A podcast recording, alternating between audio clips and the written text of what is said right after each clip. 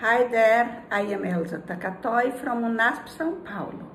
You are listening to the English Sabbath School podcast, Information and Transformation for your head and for your heart.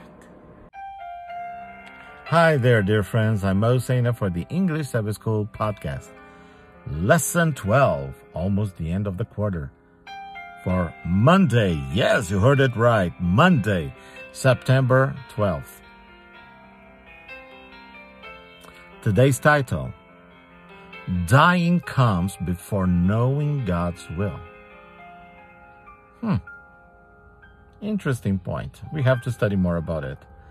Uh, shall we pray? Dear Heavenly Father, thank you so much for the good night of rest. Thank you so much for being present in our lives, for filling us up with your spirit. Oh, Father, there is no price tag for that, for feeling the assurance of your salvation. Now, Father, if you need, as I prayed yesterday, if you need to break some parts of us so that you can fix them, do it. But do it according to your love and kindness, in, a, in your gentle, gentle way. In Jesus' name, amen. The lesson says the following Many Christians sincerely seek to know God's will for their lives. Right.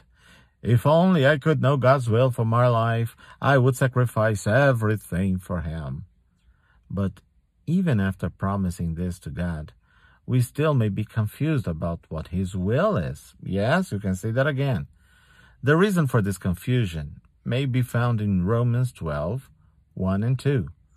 Paul is describing how we can know God's will, and he makes an important point. If you want to know God, what God's will is, you have to sacrifice first. Huh. Let us see it. Let us read what it's saying there, what Paul is writing. The subtitle is A Living Sacrifice. And Paul wrote, Therefore, I urge you, brothers and sisters, in view of God's mercy, to offer your bodies as a living sacrifice, holy and pleasing to God. This is your true and proper worship. Do not conform to the pattern of this world, but be transformed by the renewing of your mind then you will be able to test and approve what God's will is, His good, pleasing, and perfect will. But the, the text starts with therefore. So in chapter 11, something was said. So let us open our Bibles there. It's not quoted here in the lesson, but let us see the context, right? I always say a, con- a text without a context is just a pretext. So context is king here. So let us open up. Move it, move it. Don't complain. Get your Bibles to Romans 12. Ch- uh, sorry, Romans 11.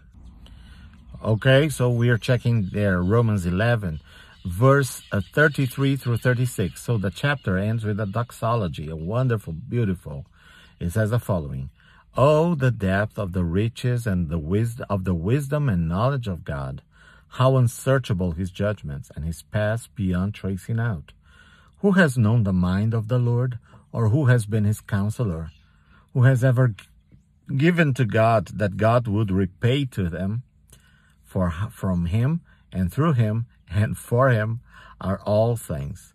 To him be the glory forever. Amen. Beautiful. And then we get chapter 12 that says, Therefore, I urge you, brothers and sisters, in view of God's mercy. So the way that they are phrasing it here in the lesson, I don't agree very much. The the, the way that they are saying that uh, we must sacrifice first, so we will know what God's will is. But we will sacrifice. You, you will sacrifice what if you don't know God's will, right? What will you sacrifice? so I think we have to take into consideration uh, the context there of Romans 12 and Romans 11 that is saying about getting to know God's will and in worship, in surrender, in daily surrender. Well, the lesson continues saying, uh, they are telling us, read Romans 12, 1 through 2. We've just done that. And Paul writes that we will be able to test and approve what God's will is when the following things happen we have a true understanding of God's mercy for us.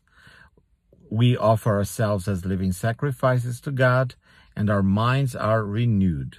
So that's information and transformation, isn't it? And it is only the renewed mind that truly can understand God's will. But this renewal hinges on our death to self first. It was not enough that Christ simply suffered for us. He had to die. Uh, opening a parenthesis here, I totally get it. Um, I, I think I get what uh, Pastor Gavin Anthony is saying, but uh, he says that so matter of factly, we have to die and that's it. Otherwise, you're not going to be able to understand God's will. But it's a gradual process. Uh, you don't suddenly die and you open up your eyes and your everything is changed. and I, at least, I don't see that in my own experience and experience of many people I know. It may happen, but I don't see it. Uh, and, and, I think it's a daily decision. But uh, how can you die daily? Oh my goodness! But the Bible t- teaches us that, isn't it? It's a daily surrender. It's just like an alcoholic. We were watching a TV series about an alcoholic, and and that's the idea. Every day they crave for a drink, but they choose not to. And then there are strategies for you to avoid drinking, etc., etc. But it's a, a daily choice, right? A daily dying. Question. Ask the Holy Spirit to show you any areas in which you are not completely dead. He's to have to make a long list, longer than for Santa Claus. Focus more, focus. what things does the Holy Spirit need you to give up in order for you to become a living sacrifice for God? Oh, I don't know. I think this lesson today is a little bit too theoretical. I'm not sure. But let us see what they comment here. When areas of our lives are not completely dead to self, God permits crucibles to bring them to our attention. Yeah, God wants to make us suffer. Uh-huh. Don't buy it. However, our suffering not only helps us confront our sin, but it also gives us an insight into Jesus giving himself up for us. Elisabeth Elliot writes, The surrender of our heart's deepest longing is perhaps as close as we come to an understanding of the cross. Our own experience of crucifixion, though immeasurably less than our Savior's, nonetheless furnishes us with a chance to begin to know Him in the fellowship of His suffering.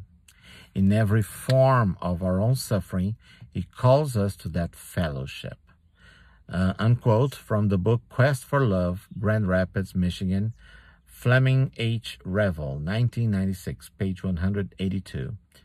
Okay, but it's a daily choice, but um, we will never understand completely what the crucifixion was, what Jesus surrendered to, to die on the cross for us. So they say it's uh, as close as we can come, maybe, but Okay, read and pray over Romans 12, 1 and 2. Think about the things you need to give up in order to become a sacrifice. How does this help you to understand the suffering Jesus faced for you on the cross?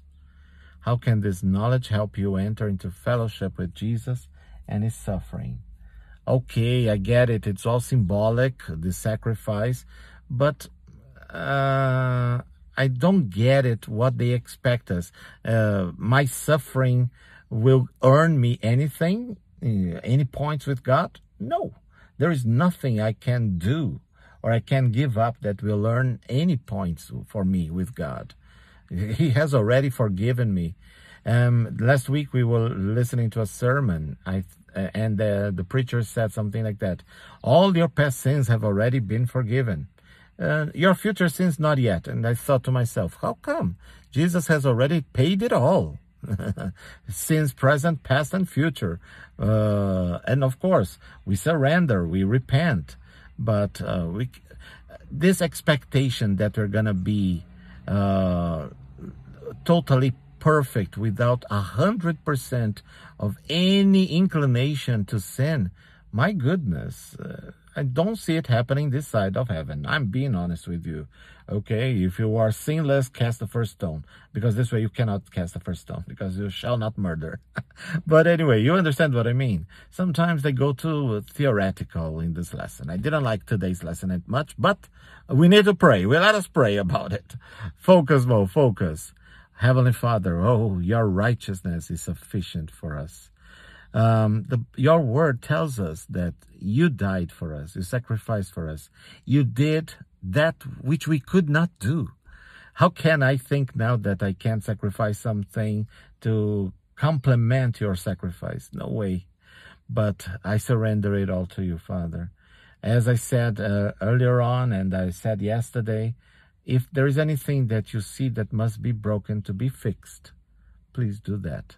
Change our hearts of stone and give us a heart of flesh. In Jesus' name, amen and amen. Uh, there is a, a, quote by Ellen G. White from the book Early Writings, page 67, that Ellen White says the following Heaven will be cheap enough if we obtain it through suffering. But I'm sorry, I don't agree with that. I don't agree. Of course, you have to read the whole context, etc., page 67 of the book Early Writings. But uh, we will never obtain heaven through suffering. Never. You can give your body away for science to discover whatever. It, it doesn't get any, any extra points in heaven because Jesus paid it all. Well, my friends, a lot of food for a lot of food for thought, isn't it? I am Mo Seina, Mo Asir Seina, for the English Sabbath School podcast, lesson 12 for Monday, September 12th. For more information, please get in touch with us on Facebook and also Instagram. Just look it up, Believes UNASP. Tell your friends about our podcast, available on any podcast platform and also on WhatsApp and Telegram. Thank you, my dear friends, for listening, for sharing, and for praying with us and for us.